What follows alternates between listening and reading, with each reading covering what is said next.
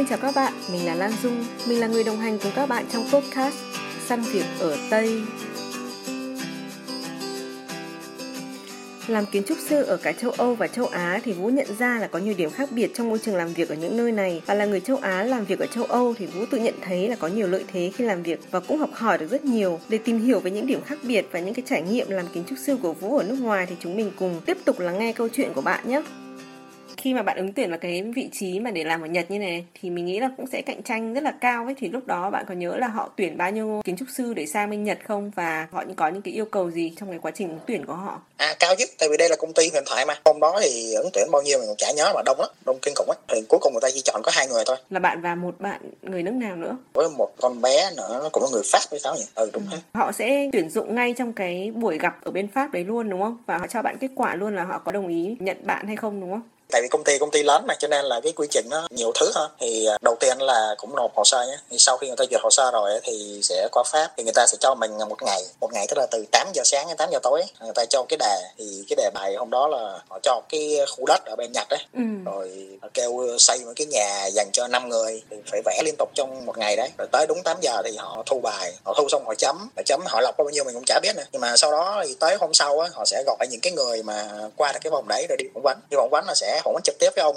Kengo Kuma luôn, là cái ông wow. giám đốc công ty ấy. Thì đích thân ông phỏng vấn, thì sau khi ông phỏng vấn xong thì mấy ngày sau thì họ báo kết quả. Nếu mà được nhé thì bạn có thể chia sẻ là trong cái buổi phỏng vấn đấy thì ông hỏi những câu nào, không có những câu nào mà khó trả lời không bạn? Thì những câu hỏi đó thì chỉ xoay quanh cái bài làm mình thôi. Ông sẽ hỏi là như là ừ ông hỏi sẽ là tại sao mày vẽ cái này, tại sao mày vẽ cái kia, thì mình sẽ giải hết cho ổng là thế này thế nọ. Mỗi buổi phỏng vấn khoảng bao lâu hả bạn? Phỏng vấn thì khoảng ba mươi phút à. Cũng lâu á, mình nghĩ là lâu á, tại vì ừ. kiến trúc nó, nó nó không có chém gió nhiều đâu. Cái ừ. hỏi một cái là mình phải nói này nọ kia, cũng có hỏi ừ. cái sự hiểu biết của mình về văn hóa của Nhật nữa. À vậy à? Thì, ừ thì mình chỉ nói là không Nhật chả biết thì à, tôi chỉ biết Nhật có Doraemon thế thôi. Nhưng mà ngoài ra chẳng biết gì hết.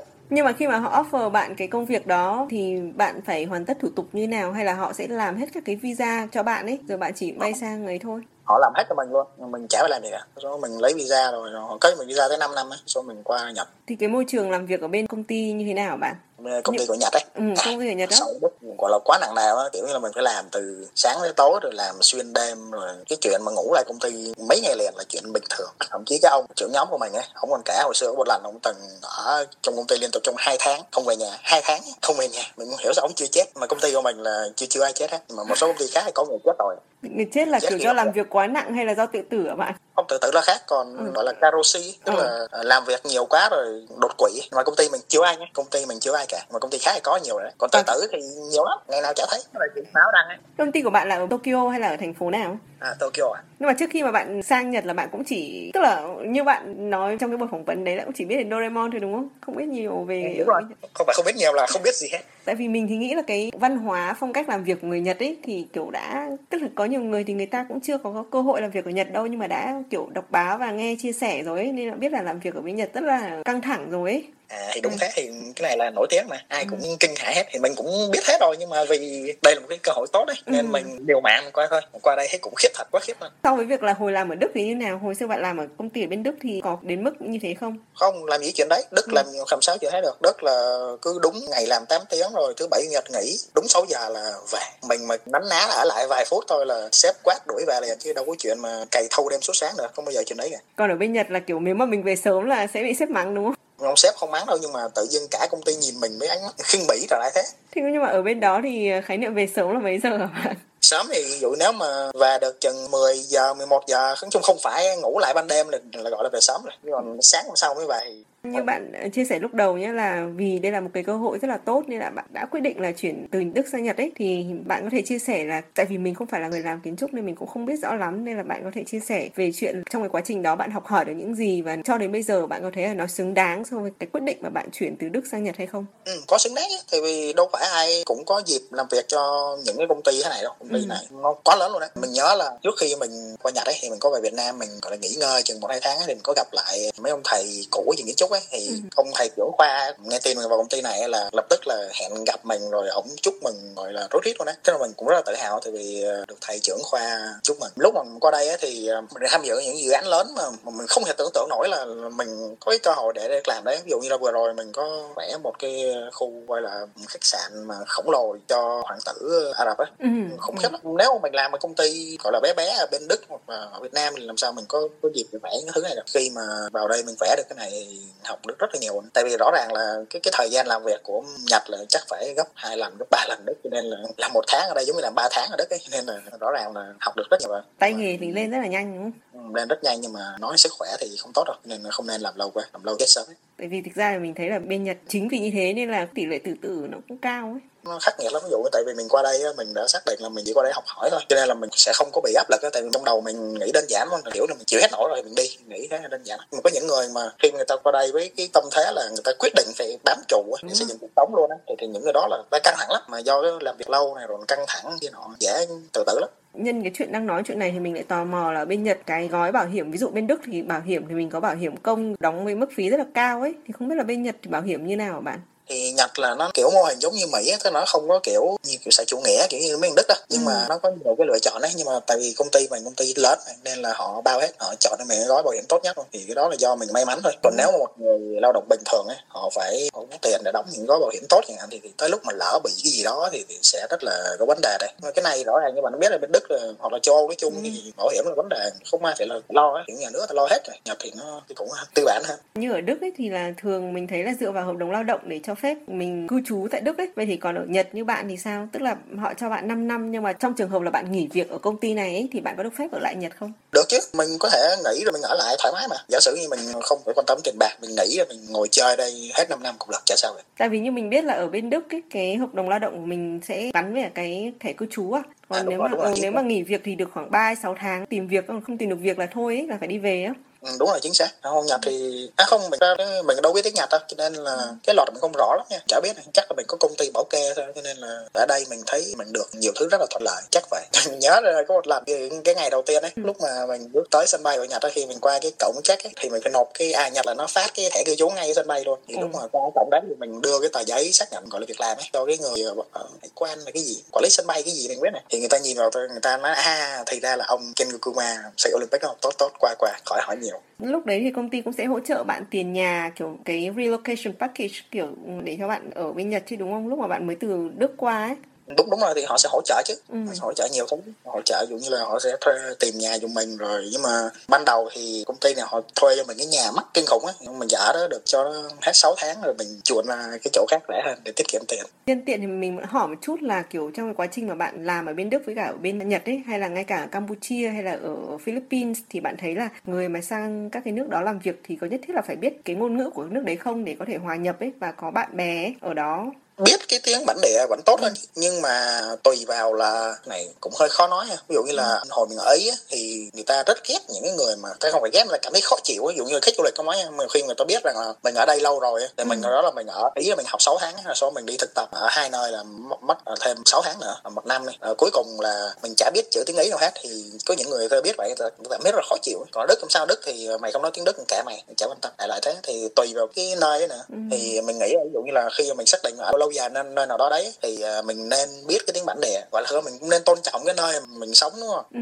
Chính ừ. tiền là nó mình phải tôn trọng cái ngôn ngữ văn hóa của nơi đó đấy. Nhưng mà ví dụ như mình thì mình không có nhu cầu mình ở một nơi lâu, như bạn thấy mình ở một nơi toàn cứ năm vài tháng mà mình đi mất rồi, cho nên thật ra mình cũng không có nhu cầu học ngôn ngữ đâu. Tiếng Đức ấy, là chẳng qua do mình mình thích thôi. Ví dụ mình thích mấy ông triết gia của Đức ấy, là mình có cố gọi cố rướn rướn để học nha, mà rướn tới a hai thôi thấy mệt quá, học không nổi thôi nghỉ. Mình lại tò mò là tại sao bạn lại thích làm mỗi nơi một thời gian ấy? Có thể bạn muốn là để tìm hiểu, vừa khám phá cũng vừa học hỏi không? Trong một thời gian như vậy không? Chắc do ham chơi là chính. À không, hồi nhỏ ấy, thì mình có đọc cái cuốn Nhật ký hành trình của Che Guevara ấy, ừ. thì mình thành tựu ông rồi đó. Ừ. Thì mình nghĩ là một, một ngày đó mình cũng sẽ đi lòng vòng khắp thế giới để làm cách mạng. Đã lại thế hồi bé thôi. Lớn lên là mình thấy là mình không làm cách mạng nữa, nhưng mà vẫn thích đi lòng vòng. Ừ. Thì mình sẽ đi lòng vòng theo kiểu là mình sẽ làm việc ở mỗi nơi một ít một ít đấy. Tại vì mình nghĩ là thực ra mình không thích đi du lịch đâu. Mình thấy đi du lịch đối với mình ấy, nó hơi vô nghĩa quá. Tới mình chơi, rồi ăn uống, rồi ngắm cảnh, thì mình thích là mình sống ở đấy như một người dân bản địa này. Mình làm việc như một người dân bản địa, mình trải nghiệm một cuộc sống như một người dân bản địa thì sẽ thú vị hơn. Và cái nghề kiến trúc thì mình nghĩ chắc cũng dễ tìm việc hơn là một số nghề khác. Ví dụ như nghề của bạn là nghề về ngôn ngữ luôn, rồi bạn buộc phải biết cái tiếng của dân bản địa, mình ừ. gì đâu cần biết đâu. Nhưng mà như cái kinh nghiệm của bạn ấy thì bạn thấy là hòa nhập vào cái cuộc sống ở nước nào thì bạn cảm thấy nó nhanh hơn và dễ hơn? Mình nghĩ là ở Philippines á, là mình, mình cảm thấy hòa nhập rất là nhanh, tại vì dân họ thoải mái lắm, ừ. họ phóng khoáng, dân, dân đảo mà. Người Đức thì người ta hơi khép kín nhưng mà người ta không có kỳ thị, tức là vẫn có kỳ thị nhá, nhưng mà nó nó nó sẽ không có thể hiện ra ngoài nhiều lắm đâu. Ý thể hiện ra ngoài rất là nhiều. Nhật thì thôi rồi, Nhật chắc là mình nghĩ chắc là chùm kỳ thị trong trong tất cả những nước mà mình từng tới, họ kỳ thị ra lắm. Nhưng họ kỳ thị không phải kiểu như là bằng bạo lực hoặc là, là, là đánh đập hay gì đó, nhưng mà kiểu thể hiện họ ấy mình mình mình là một người không được chào đón. Nhưng mà mình nghĩ là kiểu cùng châu Á với nhau thì có thể, hay là do kiểu Việt Nam mình cũng có khá nhiều bạn mà kiểu đi học nghề bên đó và có những cái tiếng xấu nên là họ nhìn mình con mắt khác. Không, không, cái này là mình nghĩ là do do họ Nhật họ kỳ thị, tại ngay cả những người bạn trong công ty của mình mà từ châu Âu qua họ cũng cảm thấy như thế, tức là họ cảm thấy họ không được chào đón. Trừ khi là bạn phải biết tiếng Nhật và am hiểu văn hóa Nhật ở mức ở cái mức độ giống như người bản địa luôn ấy, thì ừ. lúc đó họ sẽ chấp nhận một chút một chút thôi nha, chứ không chấp nhận hoàn toàn đó. Còn kiểu như là không biết tiếng Nhật kia nọ là họ sẽ cảm thấy rất là khó chịu, rất là kỳ thị luôn. Còn như Đức không sai, Đức là họ không cần mình phải hòa nhập quá, họ rất là chào đón mình. Nhưng mà cái kiểu người Đức là họ là họ lạnh lùng, họ không có kiểu như niềm nở vô vập thôi, nhưng mà cái, cái cách họ thể hiện nó rất là chào đón, họ vẫn coi mình cái là bình đẳng. Tất nhiên là lâu lâu vẫn có những trường hợp mấy cái thằng phát xít Nazi kia nọ thì mình không nói trường hợp cá biệt thôi, còn ừ. nói là nhìn chung ấy thì dân Đức họ rất là cởi mở, nên là họ vẫn là lạnh lùng nhưng mà vẫn là cởi mở và họ chấp nhận những người nước ngoài đến nước của họ. Còn Nhật rồi họ cảm thấy khó chịu. Philippines quá tốt rồi, tại dân họ rất là nhiệt tình, cực kỳ nhiệt tình. Mình làm việc hồi đó ở khi mình rất thích đi chơi không à, sướng lắm. Qua những cái trải nghiệm của bạn ấy thì bạn thấy là có cái cơ hội nào cho những bạn mà có thể là ở Việt Nam đi hay là ở các nước khác ấy để tìm việc ở bên Đức hay bên Nhật hay là kể cả Philippines hay là Campuchia không? Có chứ, nếu mà bạn thực sự muốn đi thì chẳng có gì ngăn gì cả. Tất nhiên là bây giờ Covid ấy thì cái chuyện mà đi thì nó nó, nó gọi gần như là không thể, mà nếu mà bình thường mà mình tin là vài năm nữa là bình thường thôi. Thì khi mà bình thường trở lại á, thì cái việc đi là do bạn muốn hay không thôi, chứ còn thấy chả có gì mà ngăn cản được bạn cả. Ví dụ ngay cả như là một số người tôi hay cứ bảo là bằng cấp Việt Nam công nhận đúng không, nhưng mà bây giờ công nhận hết rồi nè. Đức thì chỉ cần tới đại sứ quán đăng ký một cái kỳ thi a pê ét ờ, a pê ét rồi thế là bằng của bạn được công nhận. Còn ừ. Nhật thì hoặc là những nước châu Á thì chả cần xét lại cái bằng của bạn, cứ có bằng là đi thôi. Nên là ra là à, bạn có muốn hay không thôi, chứ còn bây giờ mình nghĩ là thế giới phẳng mà, làm gì có cái thứ gì ngăn được mình đi nữa. ừ. Mình nghĩ là quan trọng là có năng lực hay không ấy, đúng không? Thì năng lực là mình phải cố gắng, nhưng mà quan trọng là thực sự mình có muốn hay không ấy, đúng, đúng. muốn đi không. Tại vì á, mình có rất nhiều người bạn ấy, rất là giỏi mà tại vì họ không thích đi thì họ không đi thôi. Tức là mình không nói là đi mới tốt em, chọn ở lại cũng được, chả sao vậy, nhưng mà ý ừ. mình nói là những người bạn của mình nếu mà họ muốn đi là họ sẽ đi ngay thôi, chả có gì để ngăn cản họ cả, vì họ không thích thế thôi. Nhưng mà mình nghĩ là cái việc đi hay không á là do sở thích cá nhân thôi, chứ cũng không cần thiết đâu. Tại vì như bạn thấy có rất nhiều người mà không chỉ ở ngành kiến trúc, những ngành khác họ rất là thành công ở Việt Nam đó, họ đâu cần đi đâu đâu, cần gì phải đi nhỉ. Mà mình nghĩ là đi thì chẳng qua là do cái sở thích cá nhân hoặc là trải nghiệm thế thôi, chứ còn cứ nói rằng là phải đi mới thành công thì ừ. cái đó là, là không, không đúng. Ừ, đúng không? Mình cũng nghĩ là ở Việt Nam giờ đang phát triển thì sẽ có nhiều cơ hội hơn ấy, đúng không? Ừ, chính xác.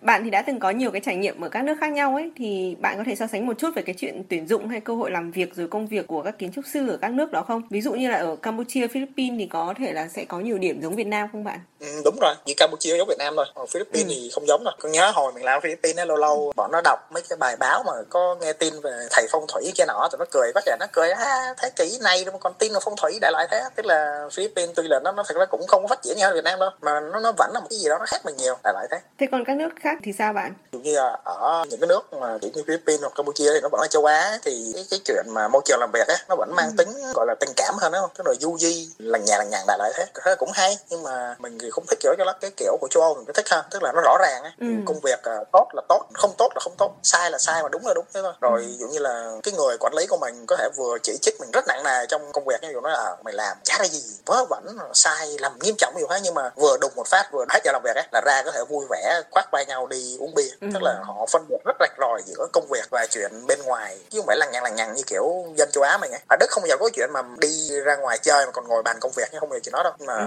ở châu Á, Việt Nam hoặc là Philippines ấy, cứ đã ra ngoài đi đi vào đang nốc bia cái gần xỉn mà vẫn lôi việc ra nói cho bằng được, kiểu thế, thế mình không thích lắm. bạn là một người châu Á rồi bạn từng làm thiết kế châu Âu là ở Đức chẳng hạn, hay là đi thực tập ở Ý, thì cái phong cách mà kiểu của người châu Á nó có ảnh hưởng vào các cái thiết kế của bạn không? Và khi mà bạn kiểu đi làm ở châu Âu một thời gian rồi và bạn lại làm sang bên Nhật ấy, thì ngược lại thì những cái gì mà bạn học ở châu Âu rồi những cái phong cách châu Âu thì bạn có lại áp dụng vào những cái công việc bạn đang làm ở Nhật không? À đúng đúng, tại vì hồi nãy đó bạn nói bạn từng coi cái portfolio của mình á, thì, ừ. thì ngay cả trong cái portfolio, cái dòng đầu tiên của bạn là mình khẳng định cách rất là tự hào là mình là một người châu Á và thừa hưởng cái gọi là sao cái tính cách châu Á rất là sâu sắc á. Còn ừ. mình thật sự mình nghĩ đây chính một cái lợi thế của mình luôn, tại vì khi mà dụ như ở Đức nha, mình có rất nhiều cái trường hợp mình không ngày nào mà nói cụ thể được đó, mà nói chung là có những trường hợp mà theo kiểu suy nghĩ lý tính của họ họ sẽ không giải quyết được hoặc là giải quyết rất là khó khăn. Do mình là người châu Á mà là Việt Nam này, cho nên là có những chuyện kiểu như là mình nghĩ kiểu rất Việt Nam, ví dụ như là chỗ này không không làm được đúng không, bỏ, hoặc là mình nghĩ ra những cái cách giải quyết rất là trời đất hỡi, nó không trong cái sách vở đâu hết, thì rõ ràng là chỉ có người Việt Nam họ mới nghĩ kiểu như thế thôi, thì cái đó cũng có cái lợi thế của mình. Tất nhiên không phải là tất cả, nhưng mà trong một số trường hợp ấy thì tự dưng cái kiểu nghĩ gọi là linh hoạt của người Việt Nam nó sẽ rất là tốt so với kiểu nghĩ máy móc của những người châu Âu, kiểu như Đức Đức nó quá máy móc, thì lúc nào cũng là sát dạy thế này hoặc là luật quy định thế kia,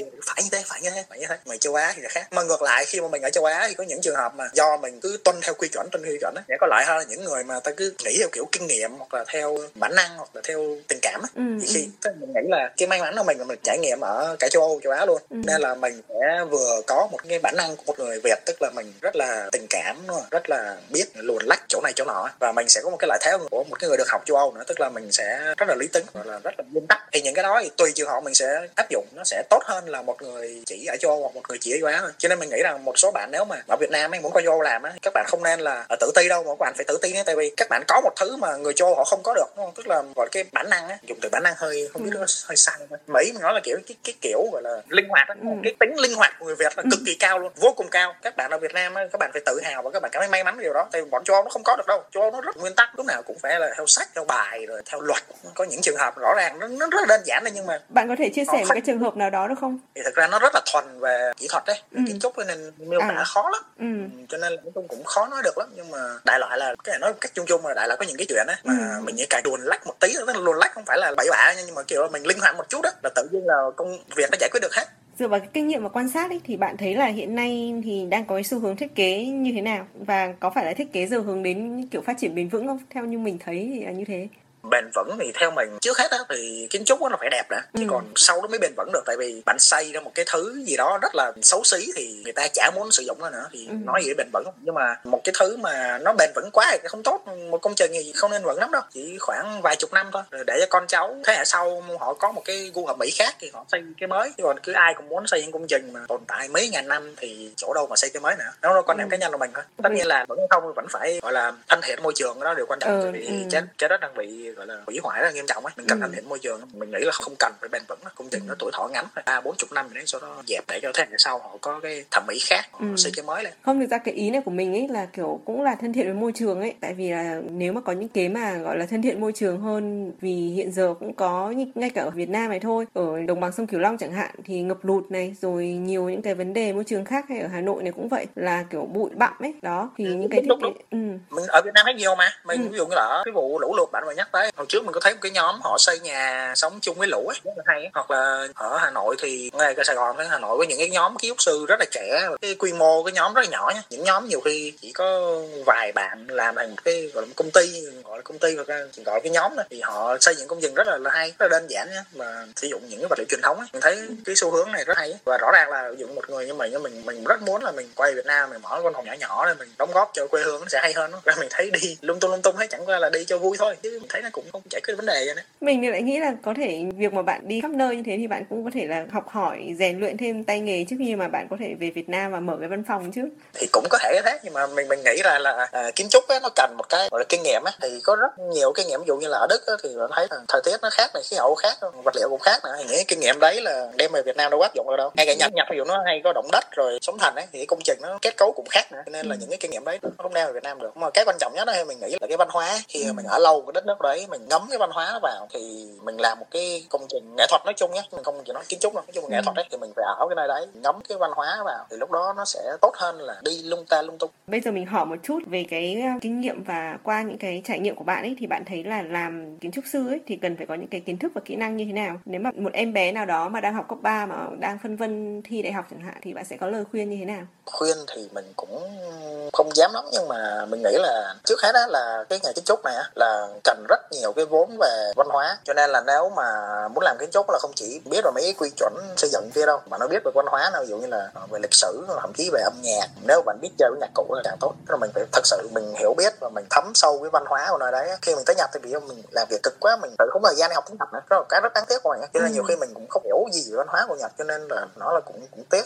Mà như ở Đức ấy, là cái khả năng học ngoại ngữ mình kém lắm mà mình vẫn cố học học cái a hai. Ừ. Công việc mình hoàn toàn không cần học tiếng Đức đâu. Tất cả cái công ty mình gọi là bản vẽ rồi hệ thống kia nó tiếng Anh hết mà. Hồi mình đi học thạc sĩ cũng bằng tiếng Anh luôn, chứ mình đâu có xài cái tiếng Đức đâu. Mà mình muốn là mình hiểu văn hóa, nên mình nghĩ là cái quan trọng nhất của một người kiến trúc sư là phải thấm sâu vào văn hóa của cái nơi mà mình làm việc, của mình học, đó là cái tốt nhất. Vậy thì như bạn ấy, khi, khi mà bạn thiết kế thì bạn sẽ thường lấy các ý tưởng ở đâu, và theo bạn thì làm thế nào mà các cái kiến trúc sư họ, họ sẽ luôn có những cái ý tưởng mới mà để cho những cái dự án của mình có phải kiểu hiểu biết về văn hóa cũng là một cái cách mà mình nghĩ ra những cái ý tưởng thiết kế đó không? Đúng rồi, chính xác. Tại vì cái công trình kiến trúc á là rõ ràng là để phục vụ cho một cái đối tượng, một ừ. cái nhóm đối tượng cụ thể, đúng không ạ? Nó đâu ừ. nào là một cái bức tranh hoặc là một cái bức ảnh post lên mạng rồi ai thấy cũng được đâu. Nó một cái công trình cụ thể, cho nên là mình phải biết cái văn hóa về nơi đấy, rồi biết văn hóa của cái người chủ đầu tư hoặc là những cái đối tượng sẽ sử dụng công trình này. Thì hiểu biết văn hóa rất là quan trọng. Rồi từ cái việc hiểu biết văn hóa thì mình sẽ biết được là mình cái gì nên làm, cái gì không nên làm. Tại vì nếu mà không hiểu văn hóa thì nhiều khi có những câu chuyện có thật luôn, là có những người người ta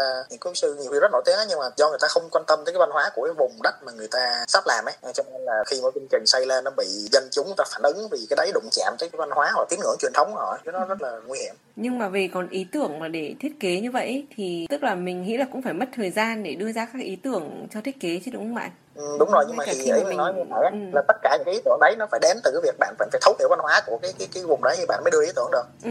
Chứ nếu không ý tưởng của bạn chỉ là giống như là mình ngồi mình vẽ game ba đê thôi, chứ ừ. không thể nào là kiến trúc nó phải thực tế và phục vụ và không gây đụng chạm tới người dân bản địa. Mình thấy trong cái phần kỹ năng thì bạn còn ghi là bạn biết lập trình trực quan ấy và lập trình nói chung ấy, thì không biết là cái kiến thức lập trình thì ứng dụng trong thiết kế như nào hả bạn? À, tại vì hồi mình học về Đức là cái chương trình của mình nó có hướng về gọi là parametric design ấy. Thì ừ. mình cũng phải biết lập trình. Thì công việc ngay cả bây giờ mình cũng dùng cái kỹ năng đấy mà. Cái này là một cái mảng nó cũng mới, cũng không phải mới đâu, nhưng mà so với một số nước ấy, thì nó rất là mới. Thì chẳng qua là nó sẽ tiết kiệm thời gian thôi. Thay vì trước giờ là một người kiến trúc sư kiểu cũ ấy, họ phải ngồi vẽ rất là lâu, một tháng đi, thì mình tiết kiệm mình vẽ trong một tuần chẳng hạn, mà cũng công việc thế thôi. Chẳng qua là nó gọi là automatic đi tí, rồi nó sẽ ví dụ như là nó sẽ tính toán được năng lượng rồi môi trường gì đấy gì ấy lại lại thế, thì nó chuẩn cái hướng đi. Hình như ở Việt Nam mình cũng biết một có khá nhiều công ty họ cũng áp dụng cái hướng này, ví dụ như là Vo Trong Nghia chẳng hạn, anh ấy anh dùng khí động học trong kiến trúc ấy, thì cũng một dạng dùng thuật toán trong thiết kế đại loại thế. Ồ, vậy à? Để mình tìm hiểu thêm, tại vì mình cũng không biết lắm, mình chỉ biết là anh ấy kiểu thiết kế theo hướng xanh ấy nói thôi, còn mình những cái khác thì mình không không hiểu. Ờ đúng rồi, một, một phần là xanh, nhưng mà một phần nữa ông này ông nó học về khí động học ấy ở ừ. Nhật ấy, rồi ông về Việt Nam ấy, ừ, thì cái đó cũng là một, tức là không phải giống như mình mình dùng kiểu khác hay Mỹ mình nói là ứng dụng của lập trình và thuật toán nói chung ấy, ừ. kiến trúc là rất là rất là nhiều. Bạn đã từng học kiểu thạc sĩ ở Đức ấy, thì bạn có giới thiệu cái chương trình học này của bạn với các bạn mà đang có ý định đi học thạc sĩ ngành kiến trúc không? Mình nghĩ là không đâu, tại vì ra là ngay cả bạn bè của mình mình cũng chẳng có giới thiệu cả. Khi nào có ai hỏi á, thì mình ừ. sẽ nói thôi, chứ còn khi nào tự không không giới thiệu. Tại vì thực ra là mình nghĩ là cái quan trọng nhất á, là dù học đại học không nói, đại học thì cứ tới tuổi đi học thôi, nhưng mà học ừ. thạc sĩ á, là mình nghĩ là khi nào bạn thực sự mình có nhu cầu học á, ừ. là khi mình trải qua quá trình làm rồi mà mình cảm thấy là à cái chỗ này mình làm cái này cái kia là chưa được, mình cần phải cải thiện thêm, ừ. rồi cái những chỗ này nó bất cập quá, nhưng mà nếu mà dùng kinh nghiệm á, có làm bao nhiêu lâu nữa cũng thế thôi, mình cần khi nó thực sự là đổi hoàn toàn luôn á thì mình sẽ cần đi học. Và khi mà bạn có những gọi là cái bức xúc như thế và những cái mong muốn như thế thì bạn học thạc sĩ sẽ tốt hơn. Và khi mà bạn đã có những bức xúc như thế, bạn sẽ không cần phải hỏi ai cả, bạn tự khắc bạn lên internet rồi bạn tìm xem là có những trường nào, những cái chương trình nào mà nó phù hợp với cái bạn muốn. Học thạc sĩ nó không phải kiểu học đại học á, thật sự mình có nhu cầu về cái đó thì mình sẽ đi học. Và do đó là không nên là là nghe người này người kia nói, mà tự mình tìm hiểu thì tốt hơn. Cho nên mình sẽ không có giới thiệu hoặc là nói gì về cái cách nào để học cả, tự tìm tốt hơn. Như bạn chia sẻ lúc đầu ấy thì là ở Việt Nam, học ở Việt Nam thì sẽ không có nhiều cơ hội mà tham gia workshop, đồng nghĩa với việc là các bạn sẽ không có cái cơ hội mà để gặp gỡ người này người kia ấy. Vậy thì mình nghĩ việc đi học thạc sĩ nó cũng là một cái cách mà để các bạn ấy có cơ hội ấy, để có thể mở rộng các cái mối quan hệ các bạn hơn ấy, đúng không? Ừ, cũng đúng. Là... Nhưng mà ra ở Việt Nam dạo này thì nó cũng có, có nhiều cái workshop cho những cái công ty nhỏ ấy, họ, họ ừ. tự đứng là tổ chức ấy. Ví dụ ừ. như là ở trong Sài Gòn này công ty Ahamo này, mình mình rất ừ. thích cái công ty này. Thì công ty họ cũng hay tổ chức mấy workshop nhỏ nhỏ rồi ừ. để giới thiệu cho sinh viên hoặc là những cái bạn mới đi làm ấy. Thì cũng hay nhưng mà không nhiều, đúng không? Một năm thì chục cùng lắm là họ đáp ứng được cho cứ cho là một trăm người đi, trăm hơi quá, vài chục người thôi thì ừ. sẽ không thể nào. Nhưng ở châu Âu, châu Âu thì workshop là tràn lan luôn, rồi thư viện, rồi phòng lab là đầy rẫy ra, nó sẽ tốt hơn. Ừ. Mình cảm ơn Vũ hôm nay đã dành thời gian chia sẻ với mình, và mình chúc bạn thì trong cái năm mới này sẽ có nhiều thành công hơn và sẽ có nhiều thời gian mà đi trải nghiệm ở Nhật đấy. À, vâng rồi, cảm ơn bạn, chúc bạn sức khỏe.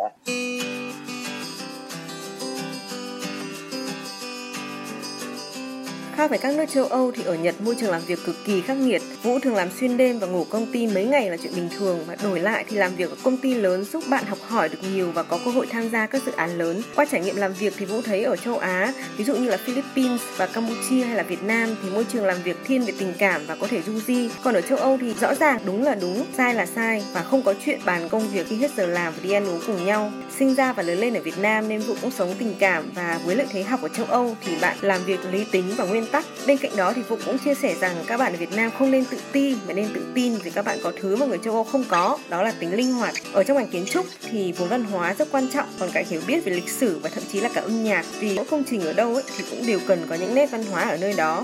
Vì vậy thì Lan Dung nghĩ rằng là các bạn đang muốn tìm việc trong ngành kiến trúc ở nước ngoài nên dành thời gian để tìm hiểu thêm về văn hóa nơi mình muốn tìm việc, vì biết đâu đó có thể là lợi thế khi mà bạn làm bài kiểm tra năng lực và phỏng vấn khi xin việc.